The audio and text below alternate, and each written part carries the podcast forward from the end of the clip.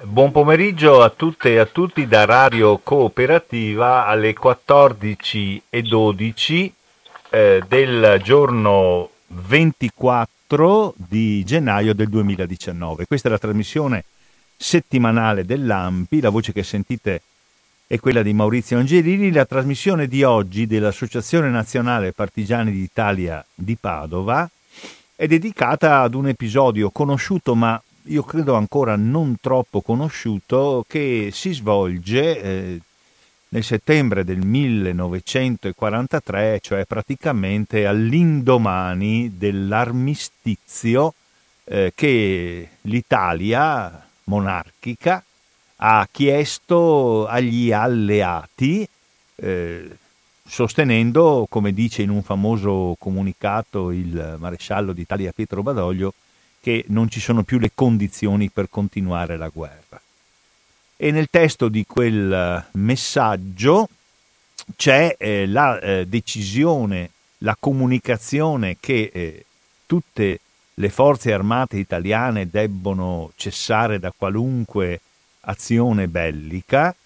Eh, l'armistizio è stato concesso dalle forze anglo-americane che sono presenti in Italia e questo appello, questo invito, questo ordine militare a cessare ogni operazione bellica riguarda non solo i soldati, i sottufficiali, gli ufficiali che sono presenti tra le forze armate stanziate in Italia, ma riguarda anche centinaia di eh, migliaia di militari italiani che sono presenti in altri fronti fuori del territorio nazionale. Riguarda i soldati italiani che sono presenti, che ci sono entrati eh, come occupatori, come invasori nell'area balcanica, in Grecia e nelle isole eh, della Grecia. Parleremo oggi eh, della resistenza e della sorte tragica di migliaia di eh, ufficiali, sottufficiali e militari italiani che erano stanziati nell'isola greca di Cefalonia, ma questo è poi avvenuto, come sentirete dalla narrazione, anche in altre isole, a Corfù, a Lero e in tanti altri posti.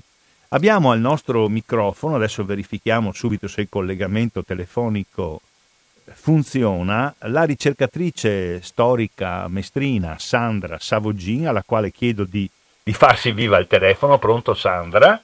Sì, pronto, sono qui. Ecco, grazie Sandra Savogin ricercatrice dell'Istituto Veneziano per la storia della resistenza dell'età contemporanea che eh, di questo argomento ci parlerà. Ma accanto a lei eh, una persona che oltre ad avere una solida conoscenza storica di questi eventi, eh, ne è in qualche modo testimone, no? Perché all'epoca, come sentirete, non era ancora nato, ma che da questi avvenimenti è stato fortemente colpito, mi riferisco a Carlo Bolpin, che possiamo dirlo è il marito di Sandra Savogin, e che a questa storia eh, della resistenza dei soldati, dei militari, degli ufficiali, dei sottufficiali italiani nelle isole greche, eh, che da questa storia è stato fortemente colpito perché il suo papà, il papà di Carlo Bolpin, era proprio uno di quei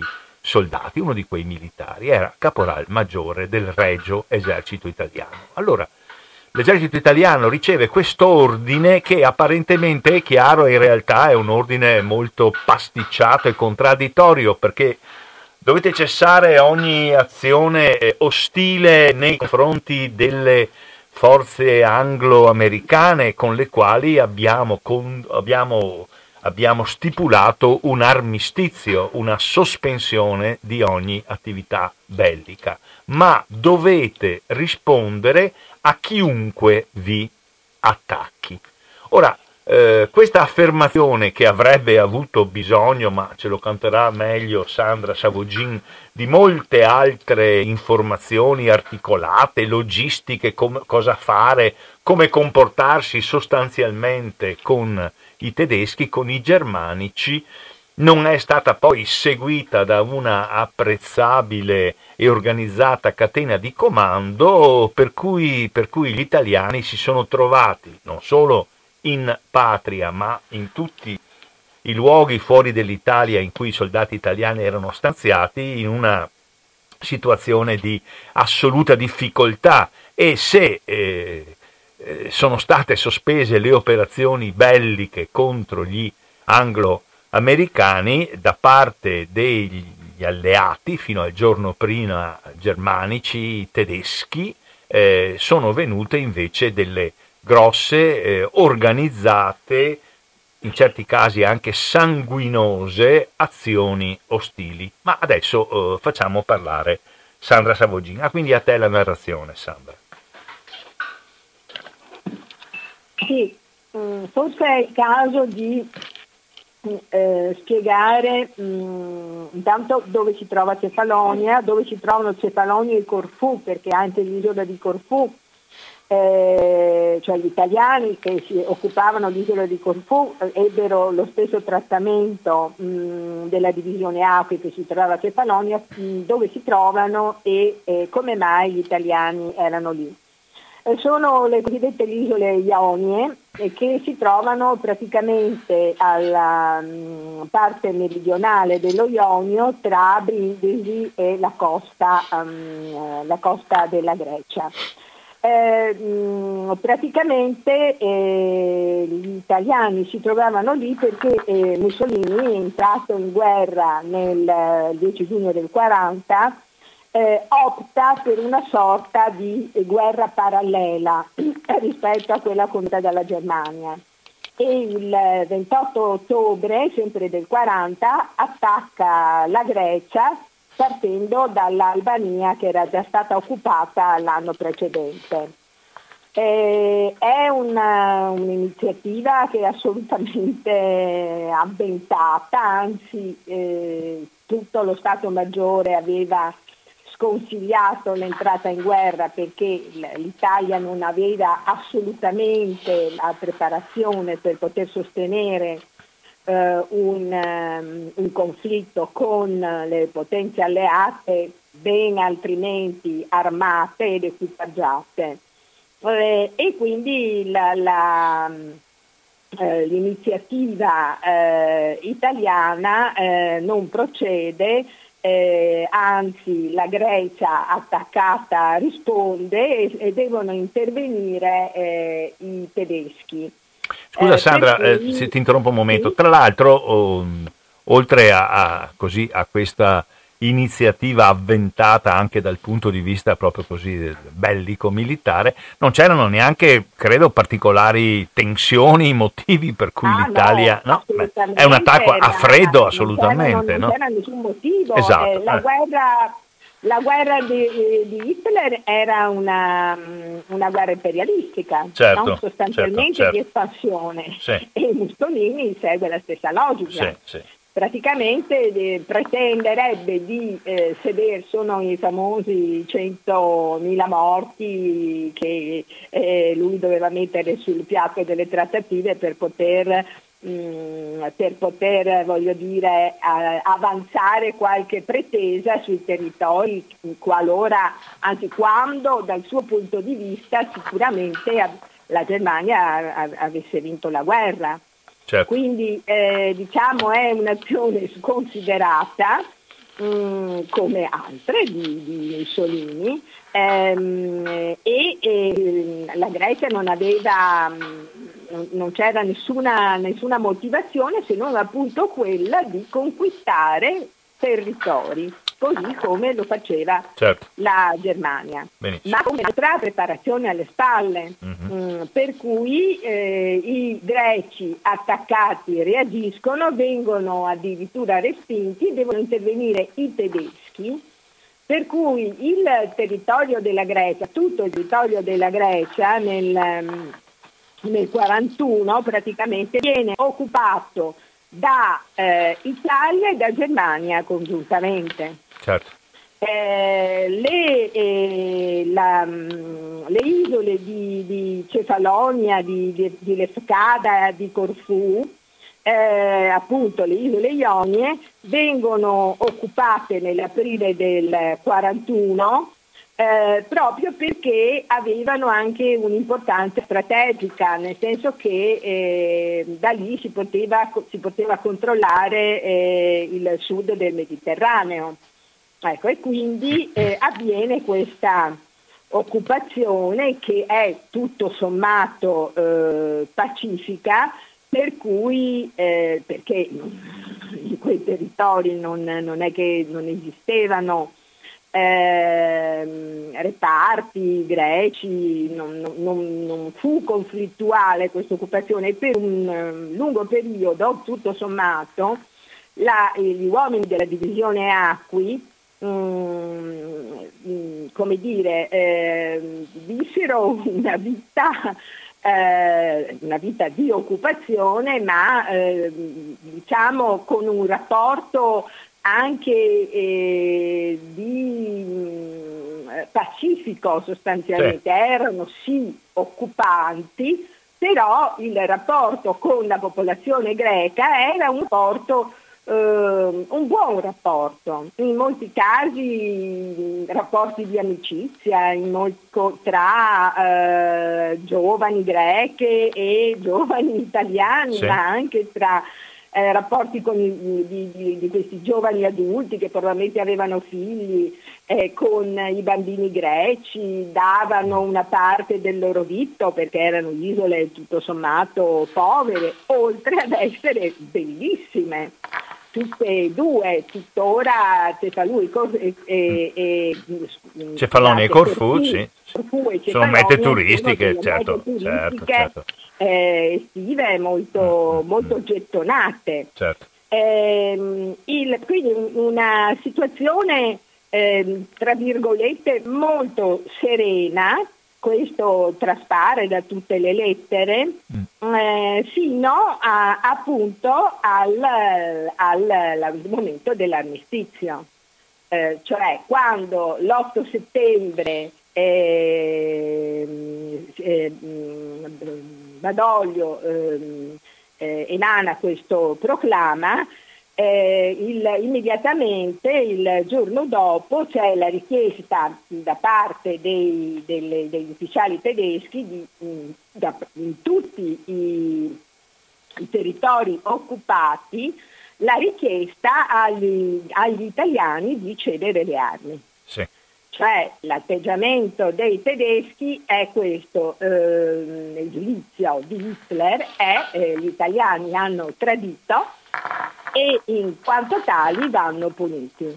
Per cui in, non solo nel territorio nazionale che viene invaso, cioè nell'Italia che viene invasa, ma in tutti i territori dove eh, i tedeschi sono a fianco no, degli italiani, certo. eh, l'iniziativa degli ufficiali tedeschi è quella di eh, ordinare agli, agli ufficiali italiani che cedessero le armi.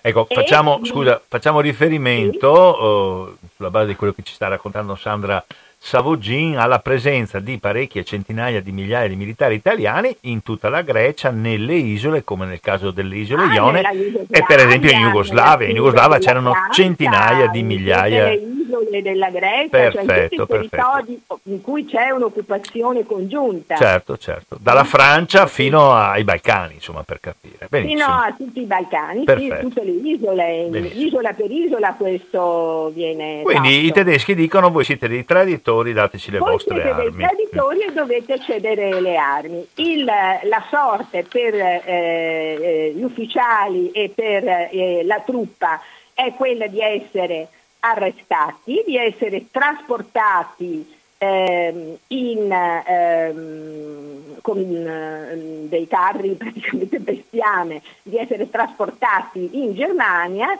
e di diventare internati militari.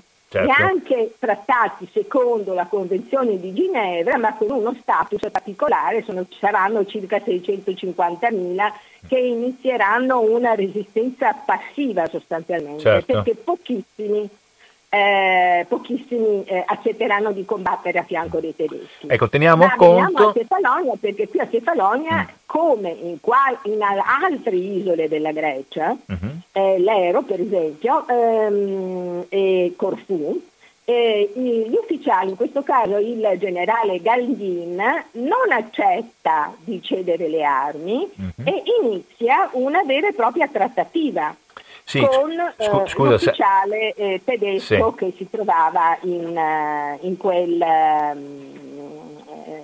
di, quel, di, quella truppa che era tutto, di quel contingente che era tutto sommato anche il colonnello Barge si trovava di, di, una, di, un contingente che era mh, abbastanza ridotto perché a Cefalonia gli, gli italiani erano in maggioranza. Erano in maggioranza. Scusa se ti interrompo, scusami Sandra, ti interrompo. Ecco, sì. mh, attenzione sempre alla collocazione di questa divisione del Regio Esercito A qui eh, nelle isole Ionie, in particolare a Cefalonia, perché Sandra ha anticipato che eh, no, la proposta, insomma l'ordine che i tedeschi danno, ci consegnate le armi, dopodiché noi vi arrestiamo e vi porteremo nei campi, che saranno i campi di internamento. Attenzione eh, perché... Non viene detto, eh? Ah, eh. Viene attenzione... Detto, viene, anzi, diciamo ah. che la, la, proposta è triplice. Sì. Eh, voi mh, potete, viene proposto o di combattere a fianco dei tedeschi, sì o ricevere le armi, in quella particolare situazione in Italia mm. viene solo proposto di arrendersi. Sì.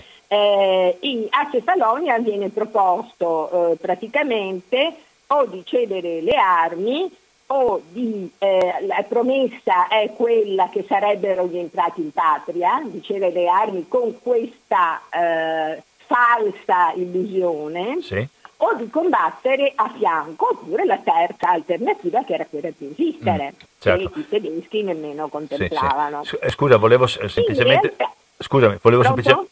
Sono qua, mi senti?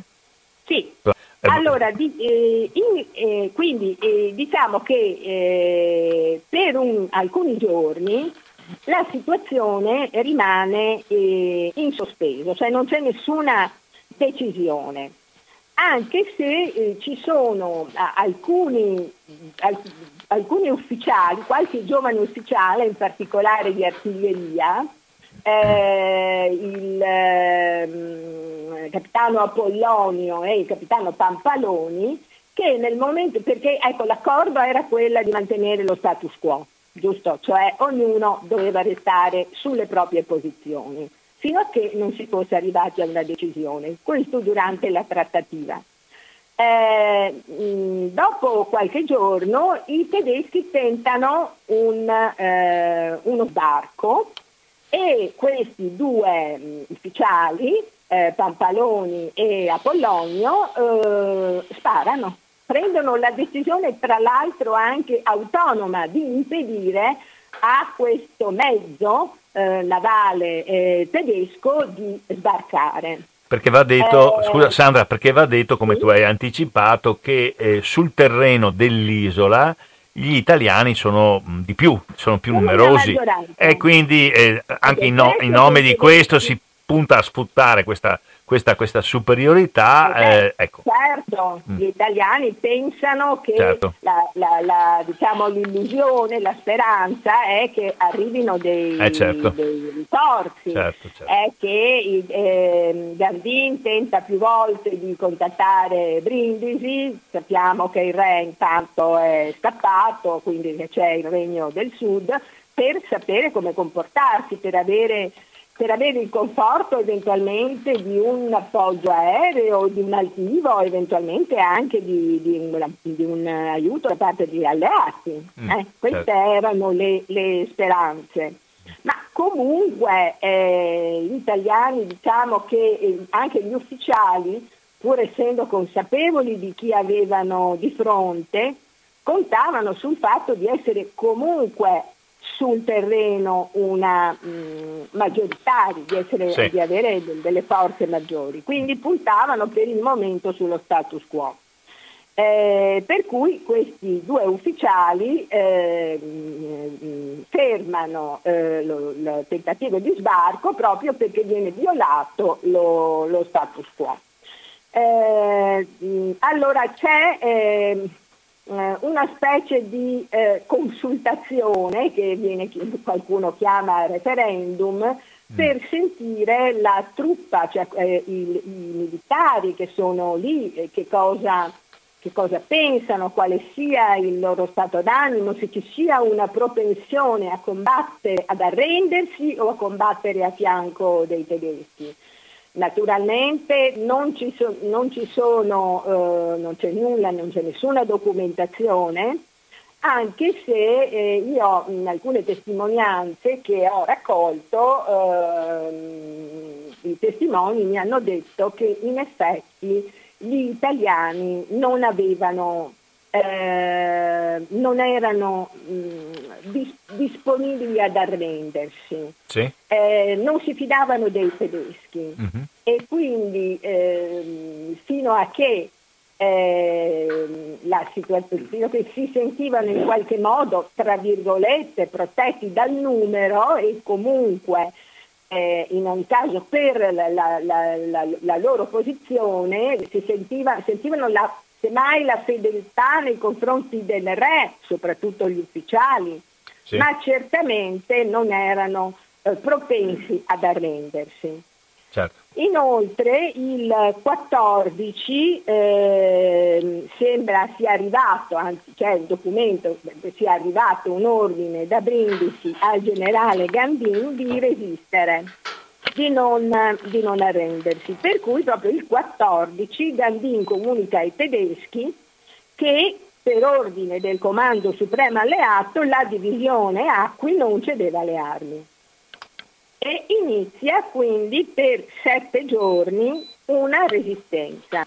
Una resistenza che nonostante la superiorità mh, numerica è assolutamente impari perché eh, quello che i tedeschi mettono in campo è l'aviazione. Certo. Arrivano, non solo faranno gli sbarchi, ma arrivano gli Stukas con, eh, rispetto ai quali cioè, so, erano una serie di, di, di, di caccia eh, che eh, mitragliavano eh, e bombardavano le posizioni italiane che avevano pochissime difese. Le, le, la, non avevano una contraerea e non c'erano dei caccia italiani che potessero contrastare questo attacco aereo e che era eh, a questo punto dettato dalla, dalla volontà, cioè dettato da, dalla, dall'ordine del Führer di, eh, di, di, sbaragliare per quanto era possibile, ma addirittura di annientare questi italiani, cioè questo reparto, eh, a causa, testuali parole, del loro comportamento insolente. Assolutamente il Führer non concepiva che mm, un gruppo di traditori potesse, eh, potesse resistergli. E quindi l'ordine era non solo di batterli sul terreno, ma era anche di annientarli fisicamente. Infatti il, Cefalonia e, e la, la, la, la, sorte della divisione Acqui a Cefalonia e a Corfù merita di essere ricordata perché diventerà diventa la prima e la più, mh, e la più consistente dal punto di vista numerico strage eh, pronto? Sì, ti, ti, sto ascoltando, ti, ah, stiamo, sì, ti stiamo eh, ascoltando. La strage eh, mm. fatta dai nazisti nei confronti degli italiani. Certo. Perché eh, diciamo, l'attacco tedesco riesce, gli italiani si difendono, ma ehm, la, la, difesa è soprattutto eh, non tanto da parte della volontà degli italiani di difenderli che si difendono, da, mm, che c'è, la difesa c'è, ma eh, dal punto di vista del possesso delle armi. Mm. Cioè la, la, l'aviazione, eh, rispetto all'aviazione ci sono anche tutta una serie di immagini che sono molto mh, chiare eh, l'aviazione ha eh, campo, campo, libero, non c'è, non c'è dicevo, né una contraerea né, né dei, dei, dei, caccia che riescono a fermare gli Stukas, per cui i reparti italiani si ritirano e gradualmente eh, paese per paese dell'isola si arrendono. Certo. La ehm, tragedia eh, consiste in questo, che l'ordine che è stato dato, un ordine attenzione che è stato dato verbalmente dal comandante in capo tedesco del territorio dell'armata, ehm, l'ordine è quello di eh, fucilarli tutti. Quindi eh, i, mo- i, morti, scusa Sandra, i morti in eh, battaglia sono relativamente non, pochi. Allora, non si sa quanti siano esattamente mm. i morti in battaglia, si ha il numero dei caduti ecco. nell'isola. E si, e si, sa che la grande maggioranza dei morti avviene uh, a resa avvenuta, no? Giusto? Ah, certo. Eh, ecco. Sì, sì, sì. Cioè, Perché l'ordine che, come tu dicevi, l'ordine è quello, sia pure solo verbale, esatto, eh, chi si arrende lo, li fucilate. No? Ecco, sì. Vengono, mh, mm, partono proprio i, i plotoni di esecuzione e sì. anche mentre viene detto loro sedetevi perché vi diamo da mangiare, uh-huh. eh, vengono facciati e ci sono tutta una serie di zone, di, di località in cui ne vengono uccisi da una parte 300, da un'altra 400, questo in base proprio alle testimonianze, certo. testimonianze dei greci e testimonianze degli italiani sopravvissuti. Certo. Ehm, e, e que, natura, non tutti gli ufficiali applicano in modo eh, così rigoroso quest'ordine, perché sanno benissimo che è un ordine criminale, uccidere eh, dei prigionieri che si sono arresi va contro le condizioni di Ginevra, però mh, nella stragrande maggioranza viene fatto. Si arriva al numero di 3.800 di, eh, dire, tra i fucilati e ovviamente i caduti durante gli scontri. Sì.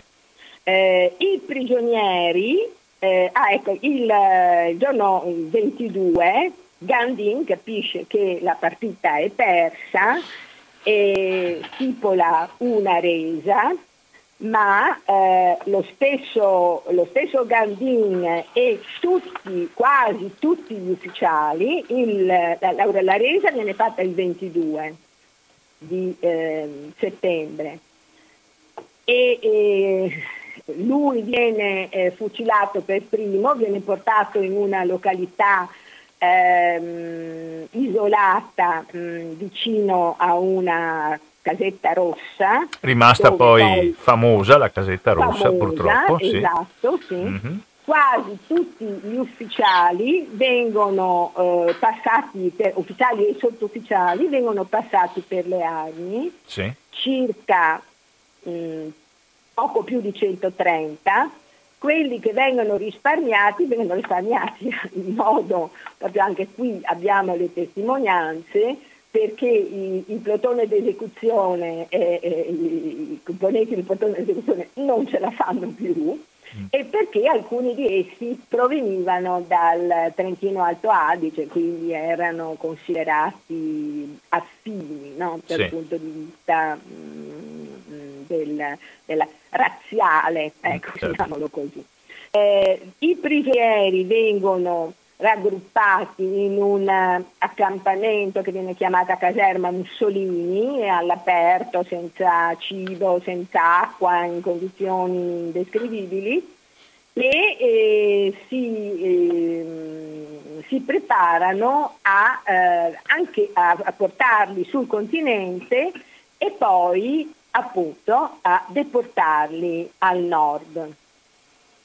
Eh, qualche ufficiale naturalmente tra questi, il capitano Apollonio, riesce a confondersi con ehm, i, militari comuni.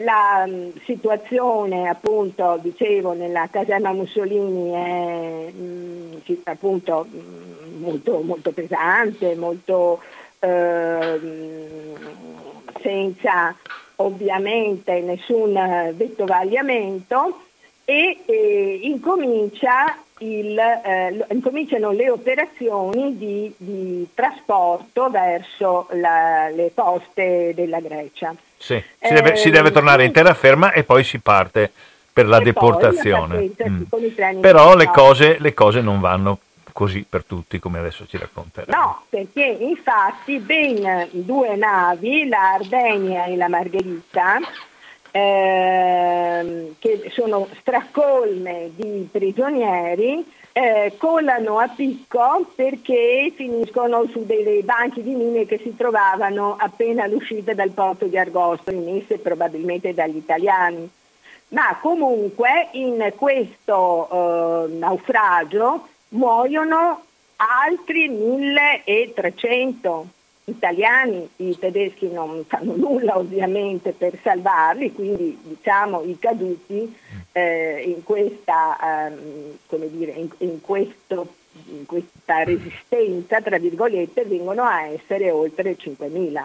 Certo, tra quelli morti in combattimento, fucilati e annegati. E annegati. Esatto, certo. sì, sì, le testimonianze su questo sono assolutamente sconvolgenti perché ovviamente eh, tutti chiedono aiuto e quelli che riescono a salvarsi riescono a salvarsi con le proprie forze e con tanta fortuna.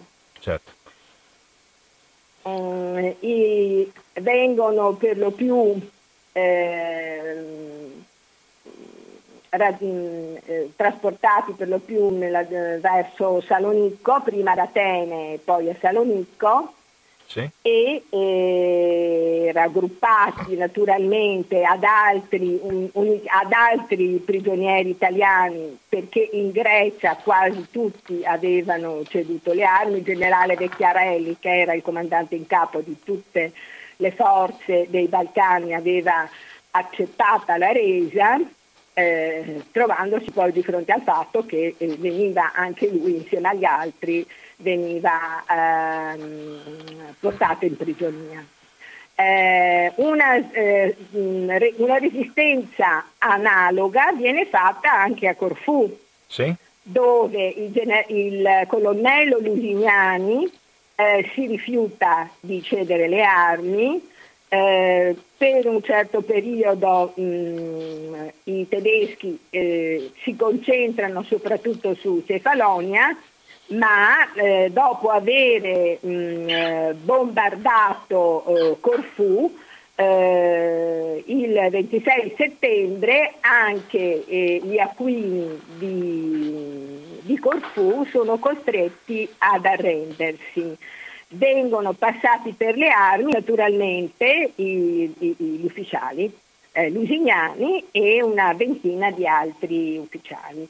Quindi eh, diciamo, la sorte dei, della, di, a Cefalonia e a Corfù è la medesima, no? sostanzialmente certo. resistenza certo. E, e, poi eh, resa e eh, passaggio in prigionia. Eh, diventano quindi anche i, i militari della, mh, della mh, divisione Acqui, diventano, eh, IMI, diventano internati militari italiani. E eh, gran, quindi hanno eh, per loro quella che io chiamo una seconda resistenza perché i racconti dei testimoni i racconti dei testimoni sui viaggi di trasporto, quasi tutti i testimoni che io ho potuto eh, intervistare erano eh, arrivati a Cefalonia eh, abbastanza, mm, erano, abbast- erano, giovani ed erano, perché ovviamente sono testimonianze che ho raccolto due o tre anni fa, questi avevano, signori avevano 90 anni sì. e quindi erano mh, erano appena eh, stati chiamati alle armi e il, il, il ricordo eh, più bruciante, il ricordo più sconvolgente è stato per loro questo della prigionia. Certo. Del, del, viaggio di prigionia e della situazione di prigionia. Quindi loro hanno vissuto a pieno quella che è stata la condizione degli internati militari italiani. Naturalmente tutti ricordavano eh, le fucilazioni. Quanti morti mi dicevano, quanti morti. Senti Sandra, eh, allora abbiamo, mi pare che il tuo racconto sia stato efficace, chiaro, eh, della situazione degli internati militari italiani abbiamo parlato diverse volte nella nostra trasmissione dell'AMPI, sia certo. dell'AMPI di Venezia che dell'AMPI di Padova e ormai da tempo si riconosce al rifiuto fatto dalla grande maggioranza degli internati militari, il rifiuto di tornare in Italia a combattere nell'esercito della Repubblica Sociale Italiana o comunque di collaborare con i tedeschi, si riconosce a questo rifiuto assolutamente maggioritario il valore di resistenza, sia pure, appunto, come dicevi tu, operata senza armi. Ecco, tu hai fatto mh, di volte, volte, diverse volte riferimento, Sandra, alle interviste sì. che, hai, che, hai, svolto. Quindi tu hai certo. parlato con dei superstiti, con dei sopravvissuti. Con, ecco, vuoi dirci, eh, vuoi dirci qualcosa? Una eh. di superstiti e parenti. Quante persone, scusa? Una trentina. Ecco, raccontaci un, un qualcosa delle impressioni che hai avuto, delle costanti di questi racconti, di quello anche dal punto di vista della comunicazione, de, de, de, dei sentimenti che esprimevano? Cosa, cosa... Beh, ovviamente molto dipendeva dalle, dalle condizioni, no? sì. nel senso che sono stati dei racconti lucidissimi. Mm-hmm. Mm, e ma nella gran parte dei casi eh, eh, diciamo i due aspetti che venivano sottolineati di più era, era appunto questo del sentimento comunque eh, diffuso di non volersi arrendere, sì. di sentire sì, era un qualcosa che eh, qualcuno ha detto eh, cedere le armi eh, era come togliersi gli scarponi se c'è la neve sì. no? cioè restare totalmente inerme. La, la, eh, l'arma era sentita proprio come uno strumento di estrema difesa di fronte a, a tedeschi che si sapeva non, eh, non venivano, sentiti, venivano sentiti non come degli ex alleati, mm. a parte ecco sì qualche caso venivano sentiti come dei, possi- dei possibili nemici. Certo l'atteggiamento, anche perché erano arrivate notizie eh, nell'isola vicina, di, di, di, una delle isole vicine, che chi era, si era arreso era stato passato per le armi, cioè mm. conoscevano il, mh, mm, quello che era il comportamento dell'ex alleato. Non c'erano manifestazioni di odio, perché ormai, di grande pietà, di grande pietà e lo, ricordo eh, veramente eh, il ricordo della fame, il ricordo del freddo, cioè la, la, quello che loro ricordavano, il ricordo maggiore era quello della prigionia. La memoria, eh, perché ripeto, è stata per loro una seconda resistenza questa è stata l'impressione che io ho avuto, tanto più, tanto è vero che eh, il, dovevamo fa- alla fine mh, di queste interviste dovevamo fare un, um, un video e, e il, ed è stato fatto ehm, un audiovisivo, insomma è stato fatto un documentario sostanzialmente.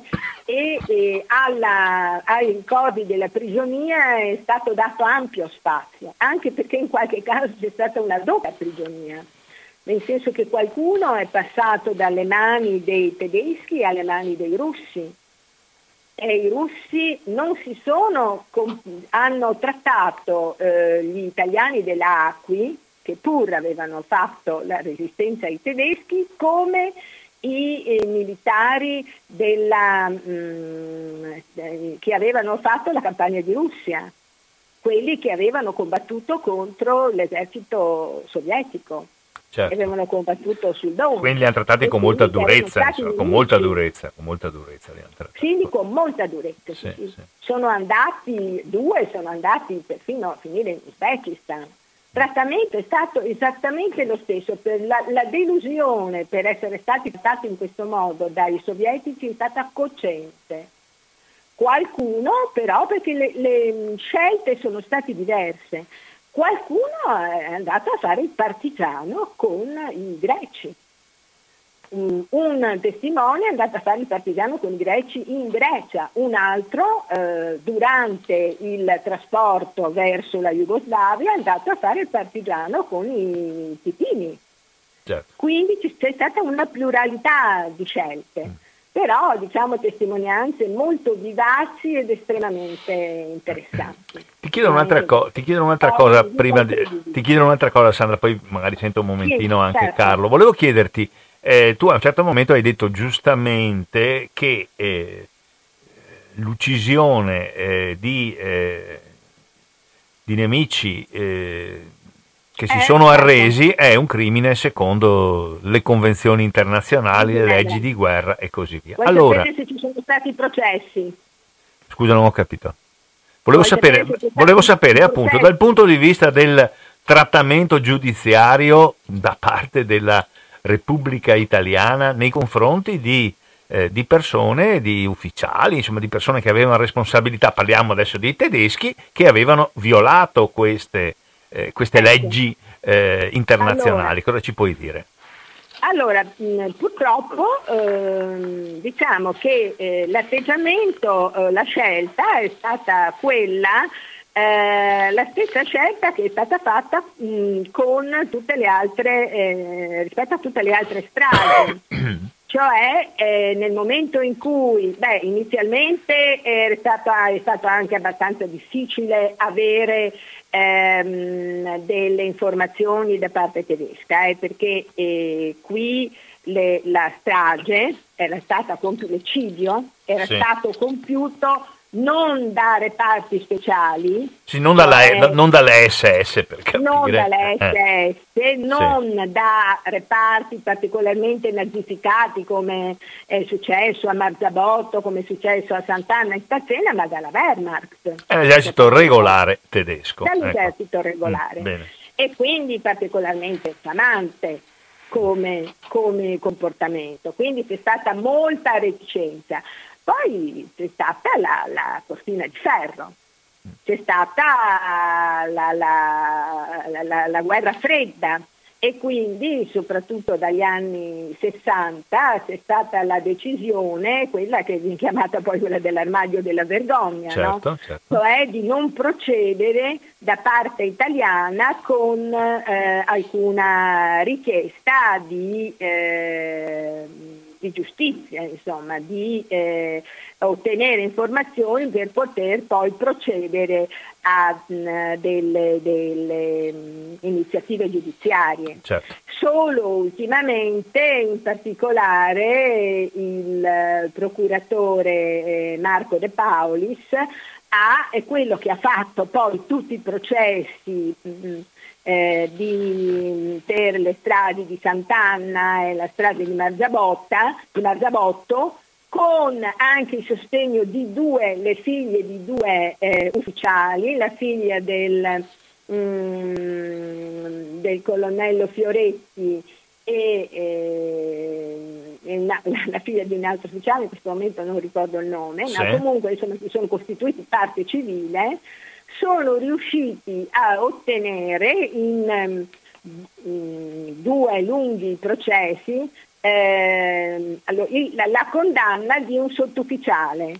Eh, perché gli unici eh, nomi che sono riusciti a, a, a reperire nella documentazione era quelli, erano quelli, di, quelli, degli ufficiali che hanno mh, fatto la, ehm, eh, che hanno partecipato al pelotone di esecuzione degli ufficiali, quello sì. famo- della casetta rossa perché tutti gli altri pelotoni di esecuzione erano così, costituiti così. Ah, c'è da dire che chi, chi, chi, chi si rifiutava poteva rifiutarsi. Eh questo poi è emerso anche da... Cioè, i, I, tedeschi che non volessero far parte dei plotoni di esecuzione... che non volevano ah, far certo. parte potevano rifiutare, sono. Sono volontari coloro che hanno partecipato ai, sì. ai, ai, plotoni di, di esecuzione. Sì. Hanno, non, eh, hanno obbedito a un ordine, però se chi quelli che in coscienza non se la sentivano, mm. avevano, era garantito dal, dal, loro, eh, loro, dal, loro, statuto, come dire, di militari, sì, sì. Eh, potevano rifiutarsi. E qualcuno l'ha fatto, c'è stato anche qualche tedesco che ha salvato qualche italiano, individualmente quando non era eh, quando, quando, non era visto da, da, dai suoi capi, non era controllato. Sì, sì, sì. Senti, allora tu dicevi che... De- questi casi, mm. come dire, di umanità. Certo. C'è stato anche questo. Però, ripeto, mm. non c'è stata giustizia, perché certo. chiaramente di fronte a una strage che sta- sia stato condannato un unico sottufficiale che peraltro aveva superato gli 80 anni e mm. quindi...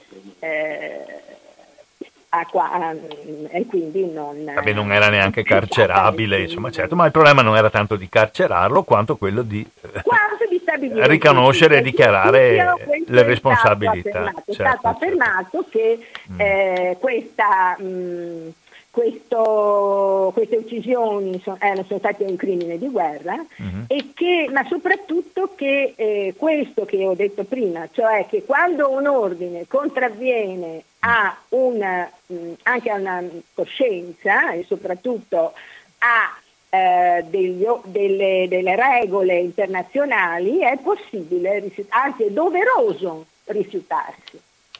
Questo principio da, da questo processo è stato eh, sancito. D'accordo. Va bene Sara, e mi pare che tu c'hai... merito, devo sì. dire, di, di, questo mh, procuratore, procuratore De Paoli, De Paoli procuratore militare della giustizia militare. Eh, Sandra, mi pare che tu ci hai raccontato tutto in maniera molto precisa. Adesso, se sei d'accordo, eh, la, passami all'apparecchio Carlo Bolpin. Ecco. Pronto? Pronto, ciao. Ciao Carlo Bolpin. Allora, Carlo Bolpin lo dicevo all'inizio della trasmissione, che poi possiamo anche dirlo, insomma, il marito di Sandra eh, Savogin eh, c'entra direttamente con, con, la storia che ci ha raccontato Sandra, che ha ricostruito Sandra, quella della strage eh, dei militari italiani, dal generale Gandin fino a tanti ufficiali, sottufficiali, semplici militari, c'entra direttamente e, e dolorosamente perché il suo papà eh, era un caporal maggiore eh, della divisione Acqui. Tuo papà, eh, come si chiamava Carlo? Quanti anni aveva? Mm, dici un po' qualcosa su di lui come persona. Sì, mio papà si chiama Bolpin Erminio, sì. è nato a Venezia il 24 maggio del 1917. Sì e era ragioniere in una fabbrica di Venezia dove ha conosciuto anche mia mamma mm. e nel 42, all'inizio del 42 è stato chiamato eh, militare e l'hanno mandato a Merano per la lavorazione diciamo. No? Sì.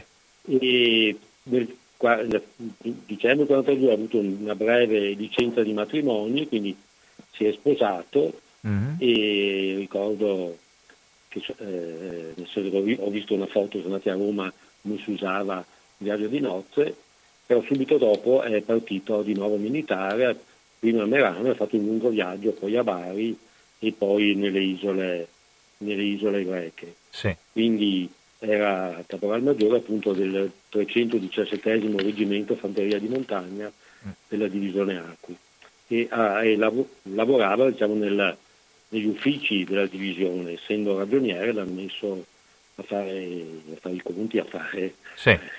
i lavori di ufficio, ecco, certo, non, certo. ha mai, non, ha mai, combattuto. Ecco. Certo, certo. e, e, quindi io ho le lettere di mio papà che mandava a mia mamma, i biglietti del lungo viaggio da Merano a Bari e poi le isole, e poi tutti i racconti che faceva eh, quando era prima a Giacinto, poi appunto a Corfù e poi infine a, a Cefalonia. Sì. Mi ha raccolto queste lettere in, in un cassetto e, e custodito molto gelosamente e me ne ha fatti leggere solo molto tempo dopo. Ecco, la, tua, la tua, Carlo, scusami, la tua mamma, come, come, sì. se vuoi dircelo, come si chiamava la tua mamma? Mia mamma si chiamava Maria Giubelli, sì. veniva da Milano, ma poi aveva, era venuto con i fratelli a lavorare a Venezia. E dove lavoravano i tuoi genitori? Dove si sono in, in, incontrati? Lavoravano nella, una fabbrica di pollo artistico decorato, Sì. una delle ultime che c'era a Venezia, che c'è stata poi a Venezia, che era di proprietà dei fratelli di mia mamma. Ho capito. Ho capito. Ho capito. Quindi, eh, è una, una storia molto anche Mm. veneziana. Ecco. sì, sì, sì.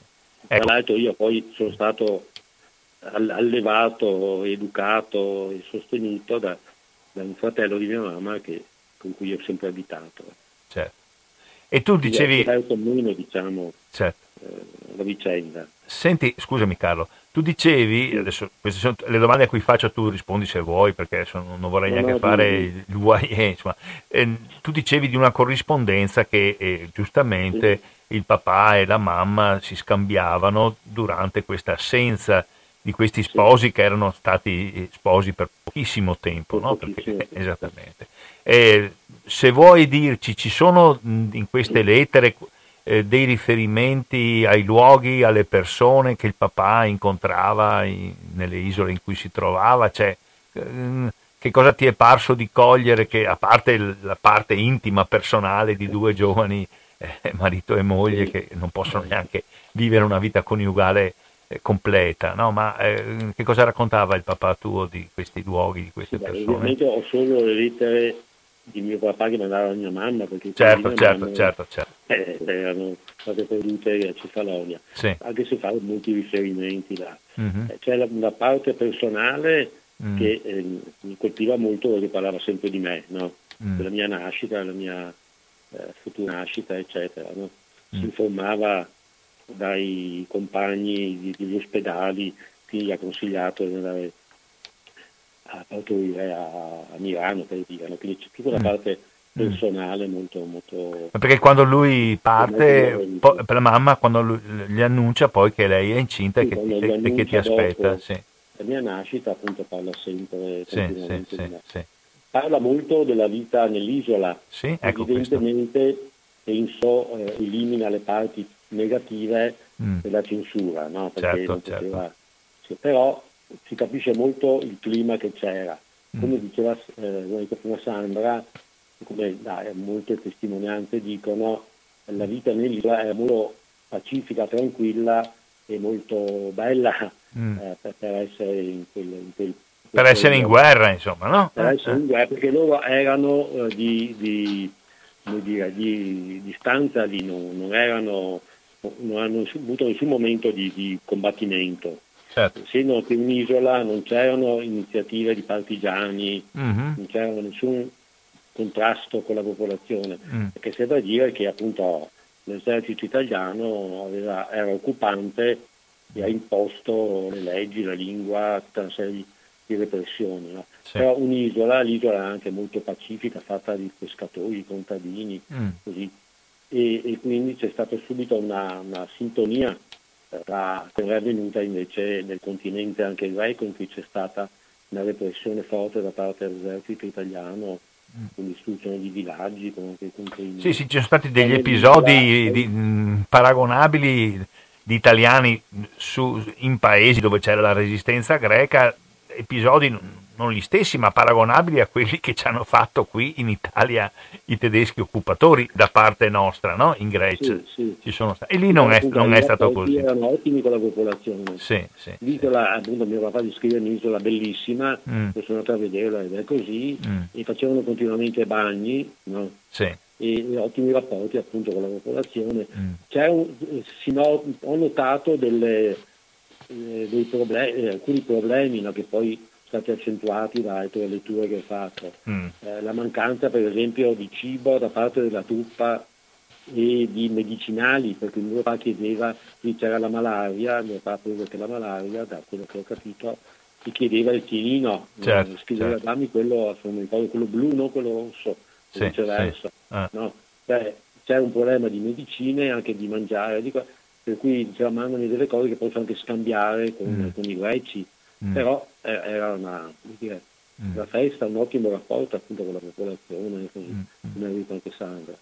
Però appunto si, si vedeva, eh, e molti dopo mi hanno, mi hanno detto che c'è una differenza enorme, per esempio, tra le condizioni della, della truppa e le condizioni eh, degli ufficiali, perché appunto gli- il dito era molto, molto, molto diverso tra i soldati sì. e gli ufficiali. Eh, gli ufficiali avevano molte più licenze, mentre i soldati avevano pochissime, mm. pochissime licenze. E poi, eh, anche da una lettera in Europa, si vede che c'era dire, una, una, stanchezza, eh, perché non avevano niente da fare, ecco, dice, ci portano da una parte all'altra a fare cose che non hanno senso. Mm. Eh, tanto per occuparci, no? quindi c'è un clima anche di, di stanchezza. No? E c'è, volevo leggerti, il padre formato nel marzo del 1943, sì. il padre formato era il cappellano militare, sì. eh, dà in poche, in poche righe la, la, situazione che è sotto questa, situa- questa realtà che sembra bella e che eh, pacifica appunto totalmente i quasi mm. così. Eh, eh, un, un, bel racconto. Ecco. Sì. Padre Formato scrive, descrive la situazione nel marzo 43 di scoramento progressivo, mm. di stanchezza quasi generale, di diffusione di idee antipatriottiche, di simpatie comunistiche, sì. di propositi disfattistici, di qualche diserzione, diserzione, per passare nelle file dei ribelli locali. Mm. Cioè, sotto una situazione che viene fuori da rete in fa molto bella, serena, così, mm. c'è una situazione di, di stanchezza, di, di, di scoramento, sì. no? sia per i motivi che dicevo prima, perché da anni, cioè alcuni erano anni che erano là e non avevano licenze. Mio papà stesso scrive, potrei chiedere una licenza per la nascita del figlio, ma non lo faccio perché ci sono miei compagni, amici che non hanno da tanto tempo mm. eh, avuto la licenza, da più di un anno, io l'ho avuta un anno fa, ma questi da anni che non hanno licenza. No? Tu, tu quando, sei, quando, sei, nato, Carlo? Scusa. Io sono nato, questo è un mm. dato significativo, il 20 settembre del 43. Ma in, in contemporanea? In contemporanea. Tanto che io ho la lettera che mia ah. cugina ha scritto a mio papà eh, annunciando la mia nascita e una lettera che è tornata indietro. Ho capito. Quindi io ho la lettera, mio papà non ha mai saputo che sono nato. Mm. Tra l'altro i miei hanno fatto molte ricerche dopo dopo il 43, no?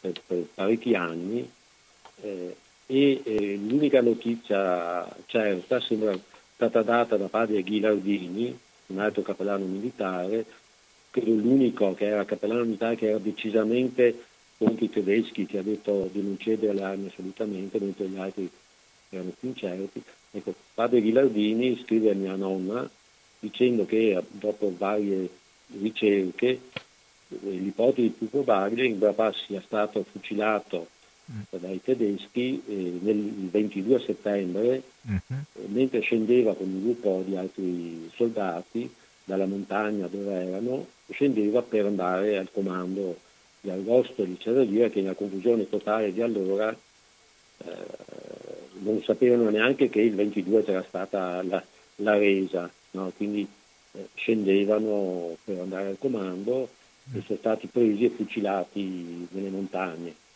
Ovviamente non è stato trovato il corpo perché li, o li bruciavano o li mandavano nei gruppi eh, nei pozzi, no? certo. eh, oppure eh, molte descrizioni anche di, appunto, di, animali, perché le montagne, i boschi, animali che...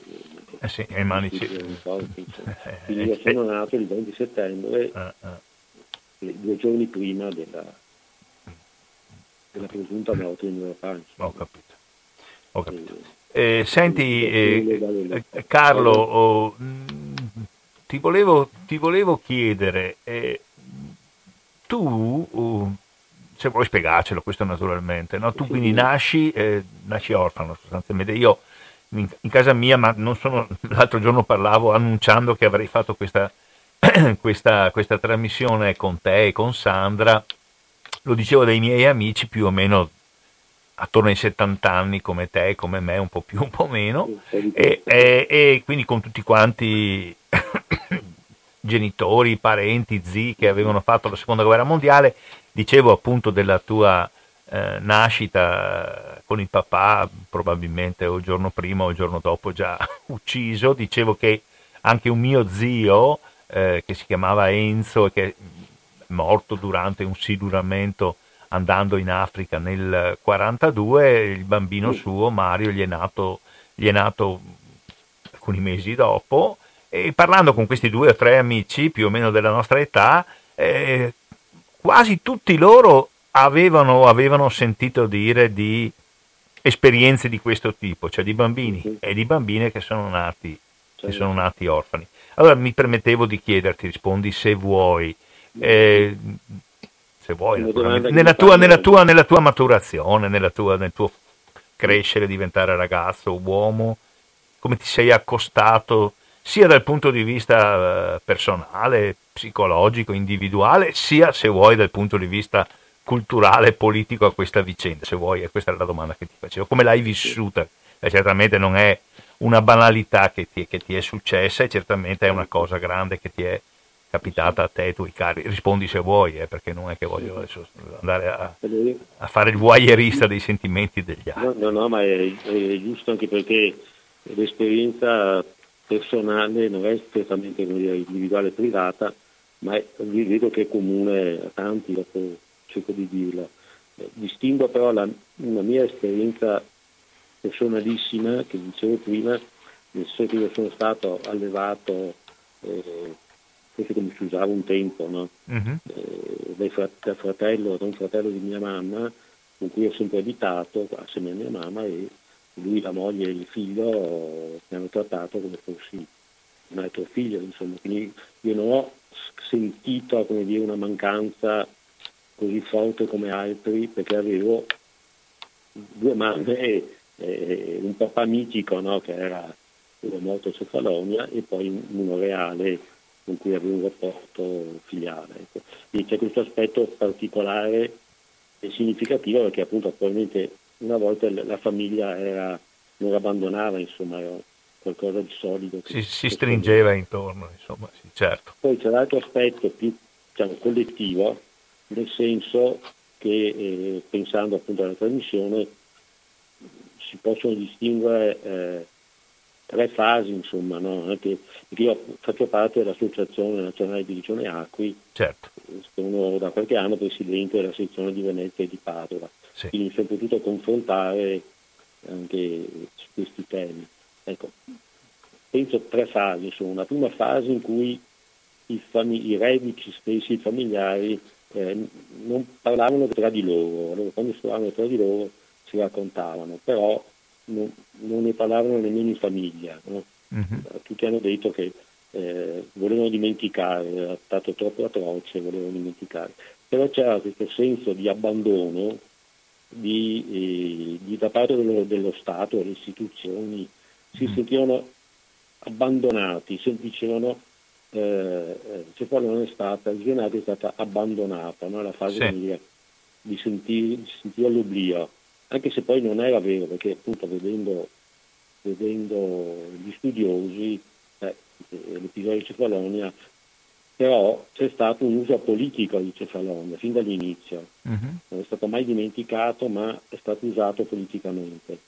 Nella prima fase appunto è stato usato perché lo stesso De Gasperi nel tavolo delle trattative eh, ha, ha, posto Cefalonia e la divisione Acqui come un, una, un, dato di partecipazione dell'esercito italiano mm. alla guerra contro i tedeschi. Quindi volevo far pesare questo. Sì, no? Le trattative per il trattato di pace, insomma, per quello che sì, sarà poi il trattato di pace. pace volevo certo. far pesare sì. eh, questo dato. E quindi c'era una un mito diciamo, mm-hmm. della, della, della, Cefalonia, anche aumentando il numero per esempio dei, dei caduti, eccetera. Sì. E quindi era, era, mitizzata, però era come dire le cerimonie, io mi ricordo che avevo partecipato anche a cerimonie, eh, così. c'è un'esaltazione, ma i, i, reduci in realtà si sentivano abbandonati, no? sentivano mm. eh, in modo fisico quasi, no? questo, questo, uso nelle mm. cerimonie grandi così, ma poi eh, la giustizia non, non veniva fatta. Mm-hmm. Come ha detto Sandra, questo è il passaggio anche, eh, appunto, mai sì, fatta sì, giustizia per... anni, questo appunto. Cosa? Questo forse è un punto fondamentale, non è tanto di sentirsi nominati in, in sì. discorsi, ma di sentire uno Stato che si muove per chiamare a rispondere i responsabili di quello che ti è certo, successo. Insomma, certo. questo, questo, non è stato mai fatto. Mm. C'è una, uno scambio tra il ministro Taviani e il ministro Martino nel 1956 in cui dicono eh, insabbiamo tutto, nascondiamo mm. perché non, non, possiamo, adesso i, i, tedeschi sono i nostri alleati certo. e non possiamo eh, attaccare l'esercito tedesco, insomma, di, per mm. fatto stufania. Quindi c'era da una parte l'esaltazione a dimostrare che anche l'esercito italiano eh, mm. era, era, non era fascista, non era, mm. eh, la colpa è tutta dei tedeschi, no? sì. il fascismo eh, era stato messo in secondo piano, le responsabilità italiane messe in nascoste, quindi c'era il nemico, cioè eh, colpa dei tedeschi e basta, no? però eh, restava addirittura, mi ricordo bene, che eh, la propaganda diceva a mia mamma che continuava, mia mamma ha aspettato per tutta la vita il ritorno un papà, papà no? mm. però in quegli anni eh, mi diceva ma mi dicono che, eh, che sono i, i, russi cattivi perché tengono prigioniero tuo papà, no? mm. perché c'era appunto, come dico Sandra, c'era stata anche la prigionia da parte sono stati fatti molti prigionieri da parte dei russi sì. e quindi è la Russia, che è il, il comunista, no? mm. che, che eh, tiene, prigioniero, tiene prigionieri i soldati italiani. Sì. E, eh, quasi capo, capovolta la storia. Certo, no? certo, sì. Perché ecco, è mm. colpa se mm. non tornano dei, dei, russi e non più dei tedeschi, che, mm. mm. eh, però appunto è colpa dei tedeschi e non colpa degli italiani, perché mm. c'è questa duplicità. No? Quindi in una prima fase eh, c'era questo senso da parte del, del, dei familiari, dei reduci, di essere dimenticati, di essere abbandonati così. E c'era però il ricordo, l'associazione teneva viva la memoria del, eh, di, di, questo fatto, insomma, quando mm. si trovarono tra di loro, così, però era quasi un dolore privato, chiuso. Sì, sì. No? Una famiglia allargata, insomma, ecco. una, una famiglia grande famiglia allargata. allargata. Certo, certo. certo. Eh, dopo c'è stato con eh, Peltini, con Ciampi, così questo riconoscimento pubblico da parte del, eh, del Stato, delle istituzioni, mm-hmm. e quindi un, un, uscire fuori anche, no? e incominciare a avviare anche delle memorie eh, infatti dopo c'è stata uh, fortissima memorialistica sì. da parte di reduci, anche di figli, di familiari che hanno, che hanno eh, soprattutto, beh, questa è la, eh, è la, la, c'è passata a quella che chiamano la terza fase, mm. nel senso che eh, eh, molti hanno tro- molti figli dopo la morte anche di reduci hanno trovato cass- nei cassetti, nelle, negli scatoloni delle lettere, dei diari che tenevano e, e hanno stati pubblicati. Quindi è, divent- è, è, stato tutto materiale che è offerto anche agli storiografi no? per, eh, fare un'analisi storica dei motivi per cui, eh, delle condizioni e dei motivi per cui c'è stata questa rivolta da parte dei soldati, sì. soldati più che degli ufficiali, no? Quindi, mm-hmm. cioè, quindi c'è, sta, c'è la, la voglia in ultima fase di ricerche storiografiche serie a partire dal, dalla memorialistica, eccetera. No? Certo. E anche dare un significato attuale a, alla vicenda, no? cioè, certo. inquadrarla storicamente, vedere le responsabilità eh, del fascismo, le responsabilità dopo di questo uso politico e far emergere la memoria come eh, un dato che ha un significato attuale. No? Cioè, in fondo, la, come ti, faccio sempre dicendo in giro anche nelle scuole, è che la perdita della memoria, il voler nascondere, rimuovere le proprie colpe, le proprie responsabilità, ha segnato un po' la storia d'Italia. No? Sì. Sì, sì, un po' il prevalere di questo atteggiamento un po', un po vittimistico no? sì, dell'Italia, sì. Cioè noi non c'entravamo niente, non, non, certo, certo. Eh. Senti, eh, eh, sì. adesso anche in revisionismo, per cui in fondo, no, a parte anche mi ricordo da Gali della Loggia che diceva è stata la morte della patria no, contro certo, certo. Ciampi certo. invece diceva. Sì. Quindi questo senso, in fondo gli italiani, eh, sono anche articoli sui giornali che ho visto, gli italiani sono un po' buffoni, un po' opportunisti, sia Cefalonia, insomma, è morto qualche centinaio di persone, mm. però un po' insomma, non è che ci fossero tanti ideali, volevano semplicemente tornarsene a casa, volevano un po' come al solito trafficare così insomma. No? Certo. Quindi c'è un, revisionismo che tenta di ridimensionare uh-huh. e, e, poi di, di, diminuire la responsabilità appunto anche del fascismo e del nazismo, no? perché adesso si, si, dice anche appunto il comunismo insomma appunto la responsabilità sul nazismo, del comunismo eccetera. Quindi ecco, adesso si cerca di eh, io mi sono posto fino all'inizio con chi mi chiedeva consapevolezza poi politica e civile, no? cercare di districarmi dentro questo groviglio mm. di, di, di problematica, ecco, per cercare di, di fare chiarezza sì. la mostra che eh, abbiamo fatto in sì. sezione Senti, eh, di Venezia con il sì. proprio di inquadrare storicamente, di mm. mettere punti fermi in questa questa vicenda che è molto complessa, molto complessa. Senti Carlo, volevo chiedere, tu hai fatto cenno a una terza fase in cui entrano in campo gli, gli storici di professione, sì. la ricerca. E ci sono degli autori, dei testi che secondo te è importante? Mettiamo che ci siano delle persone all'ascolto di questa nostra trasmissione che, oltre alla narrazione storica efficace e precisa di, eh, di Sandra e a queste non solo ricordi ma anche riflessioni. Mi, eh. mi aiuti tu che Sandra è più storica che no. eh, sentiamo. Comunque noi abbiamo fatto due libri, sì, sentiamo. Eh, sono dati di due convegni che abbiamo fatto a Venezia e a Padova. Sì.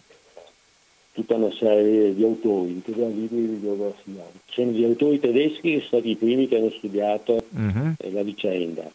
Poi c'è uno ci dà molto una mano, ci ha aiutato in, inquadrare anche il problema, è il professor Filippo Focardi. Sì, che è qui a Padova mi pare, no?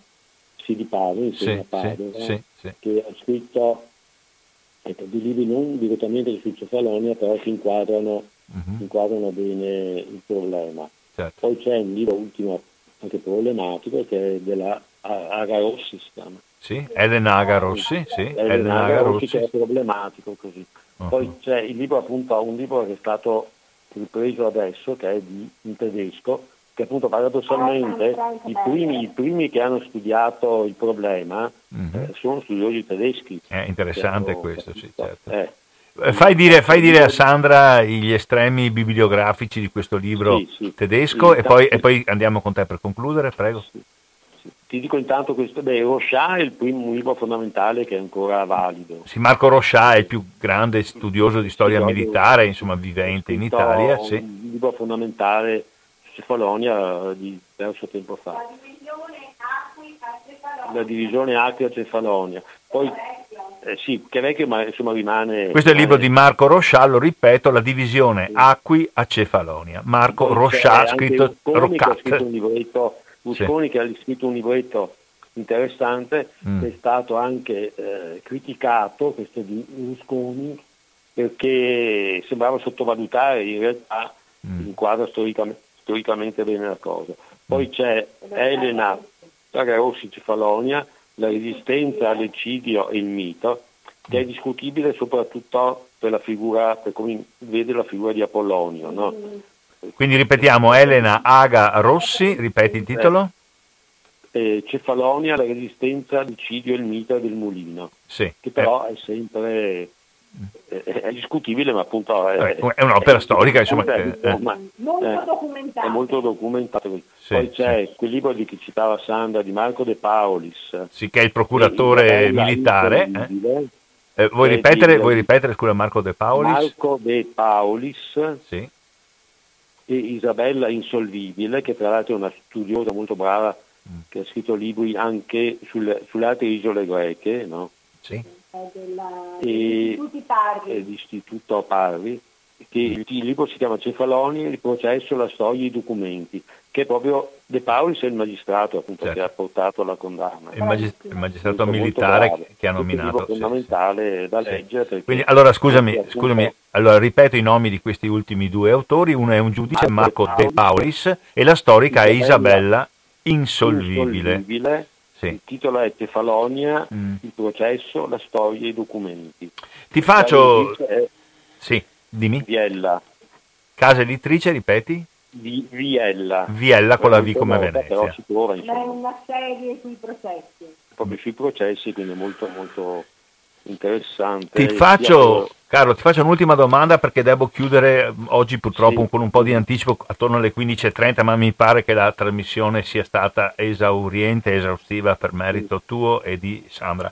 Ehm, tu dicevi che sei il responsabile della sezione di Padova e Venezia dell'associazione dei familiari dei caduti nelle isole. Ecco. che ha sezioni locali. Benissimo. Ci puoi dire in qualche minuto che tipo di attività state facendo? Sì, noi abbiamo fatto eh, negli ultimi anni, con la, quella che chiamo la terza fase, un, un lavoro con gli storici, eh, con l'Ampi da una parte e con l'Iveser, l'Istituto Veneto, l'Istituto Veneziano, l'Istituto Veneziano della storia della resistenza di, di Venezia, eh, con i quali abbiamo lavorato negli ultimi anni e abbiamo prodotto due mostre, eh, l'ultima molto ricca perché ha eh, una serie di, di, di, raccoglie in pannelli tutte le interviste fatte mm-hmm. eh, da Sandra e da, da, una persona e un video documentario e con questi li presentiamo nelle scuole eh, soprattutto medie, perché i superiori mi dicono poi che non arrivano alla seconda guerra mondiale, mm. vorrebbero però mm. eh, non lo fanno. E, e, abbiamo fatto anche col comune di Padova un paio di iniziative, sia della mostra nel 2018 questo, sì. sia della mostra sia la presentazione del video mm-hmm. e, e, e, anche a Venezia. Adesso eh, una, la sezione di Abano fa parte della sezione di Padova, ma il gruppo di Abano e di Monterotto sì. pensa di fare in, in, alcune scuole un giro eh, per, per, presentare la mostra e il video. Tra l'altro il video è la dice Sandra di dire, perché noi siamo un po', un po così riservati, sì. eh, ha avuto la medaglia del Presidente della Repubblica eh, per, per, come noi avevamo chiesto un saluto al Presidente della Repubblica Mattarella ha voluto darci, consegnarci una medaglia certo. per, per, la produzione del video e della, della, mostra. C'è da dire che anche il video e la mostra sono stati finanziati da ricerca dal, da, da, due, da, due, fonti.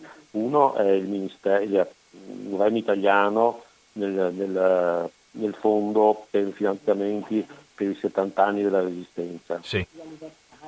Per gli anniversari della, sì, sì prima che era della guerra mondiale, mm-hmm. poi la resistenza, eccetera. Ma interessante è un contributo, anche se eh, piccolo però molto significativo, dell'ambasciata tedesca in Italia nel fondo che hanno, certo. eh, che lo chiamano di risarcimenti, diciamo. No? Certo, certo, certo, Però c'è stata una partecipazione attiva, non solo formale, e anche del centro eh, culturale, eh, del centro tedesco di cultura che ha sede a Venezia, sì di direttrice, così ha molto partecipato con grande sensibilità a tutto il nostro progetto. Quindi c'è una grande sensibilità da parte delle nuove generazioni in Germania, eh, tedesche, insomma, certo, no? certo, certo. che ci assumono la responsabilità, contrariamente a quanto, a quanto avviene, avviene, in Italia paradossalmente. Certo. Va bene, che credo... Di Catalogna un mito per, per responsabilizzarsi. Ecco. Certo. Questa è la critica che abbiamo sempre noi, certo, certo. fatto. Eh. Certo. Quando si, si, lasciano le cose a livello mitico di narrazione, tutti buoni, eh, tutti cattivi, noi siamo vittime e non si affrontano appunto i nodi storici, eh, ne deriva la non conoscenza, il qualunquismo, la sottovalutazione. Quindi... In effetti eh, insomma, c'era questo, in, breve, c'era questa situazione no, non nasce la, la, la, rivolta dei soldati contro anche gli stessi ufficiali, perché sono episodi proprio di, di conflitto fisico con gli ufficiali che, mm. quegli ufficiali che vorrebbero cedere le armi sì. e sono i soldati, questo anche dalla testimonianza, che non vogliono cedere le armi. Certo. Ma non è un episodio come dire, isolato del momento mm. di giovani così, sia perché c'è questo retroterra precedente, no? mm-hmm. E c'è la consapevolezza del, dell'inganno fascista, in fondo sono giovani educati al fascismo, certo. mio papà appunto aveva 20, 25 anni, era era stato educato da piccolo, no? anche se non era... Però, ma, eh, l'unica, l'unica, voce era quella, l'unica voce era quella. Appunto, certo. Mm. io ho una tessera di mio padre che aveva sette anni, mm. del Balilla che porto sempre nelle scuole mm. perché dice che bisogna obbedire senza discutere al duce mm. e essere pronti a dare la vita per il duce. Insomma, questa era l'educazione certo, certo. Ecco, si trovano in, in un'isola eh, che, che, è bella, un popolo pacifico eh, che, che, do, do, che, dobbiamo considerare, che dovremmo considerare invece inferiore, una razza inferiore da, da opprimere, da rieducare così, eh, questi dicono no, questi, che senso ha la guerra? Non, proprio non ha nessun significato, non ha nessun certo. senso, no. Quindi c'è una, tutta una, una consapevolezza, una consapevolezza che prima di essere, come dire, genericamente così, o politicamente antifascista, è proprio contro la guerra, contro l'ideologia fascista, contro, no? E questo è dimostrato dal fatto che poi la stragrande maggioranza non aderisce alla Repubblica di Salò e all'offerta tedesca eh, e anche della Repubblica di Salò, insomma, no? certo. di, di, passare dalla loro parte. Certo, così fanno la grande, la grande, maggioranza degli internati militari. Appunto, e questo subiscono l'atrocità dei campi di concentramento, eh, in cui vedono morire tanti loro compagni, eccetera, eh, proprio per questa consapevolezza, perché dopo non si può più parlare di, così, di generica sentimento, certo. così, no? ecco c'è una consapevolezza anti, antifascista eh, proprio contro l'ideologia, insomma, qui molto, molto forte, ecco, non, magari non c'è una coscienza politica come possiamo definire. No, no, ma ci sono tutte le premesse e comunque questo è, è un fatto profondo che le persone vivono. Eh, sì, è molto radicale perché non è una, così, una, una generica oppure anche meditata consapevolezza politica, no? perché erano giovani che non avevano nessuna educazione politica, ecco. però è ancora più radicale perché va in un, un senso di rifiuto della, dell'ideologia fascista. Certo. Va bene, mm, devo concludere, mi ringrazio molto, ringrazio molto Sandra eh, Savogin, ricercatrice dell'Istituto eh, Veneziano di Storia della Resistenza dell'età contemporanea, ringrazio ugualmente con molta riconoscenza Carlo Bolpin, eh, figlio eh, di un caduto a Cefalonia, di un giovane caporal maggiore caduto a Cefalonia assieme parecchie centinaia, parecchie migliaia di persone. Li ringrazio sia della loro testimonianza personale, delle loro riflessioni e anche dello stimolo che ci hanno dato a conoscere meglio, a studiare, ad attualizzare un episodio importante e ancora poco conosciuto. Ancora grazie davvero a Sandra e a Carlo e chiudiamo qui la trasmissione settimanale dell'Ampi di Padova, oggi dedicata a Cefalonia Acqui, eh, la divisione Acqui a Cefalonia nelle isole Egee nel 1943. Vi saluto ancora, ancora molte grazie. Ciao. Grazie. A voi. Ciao, grazie. grazie.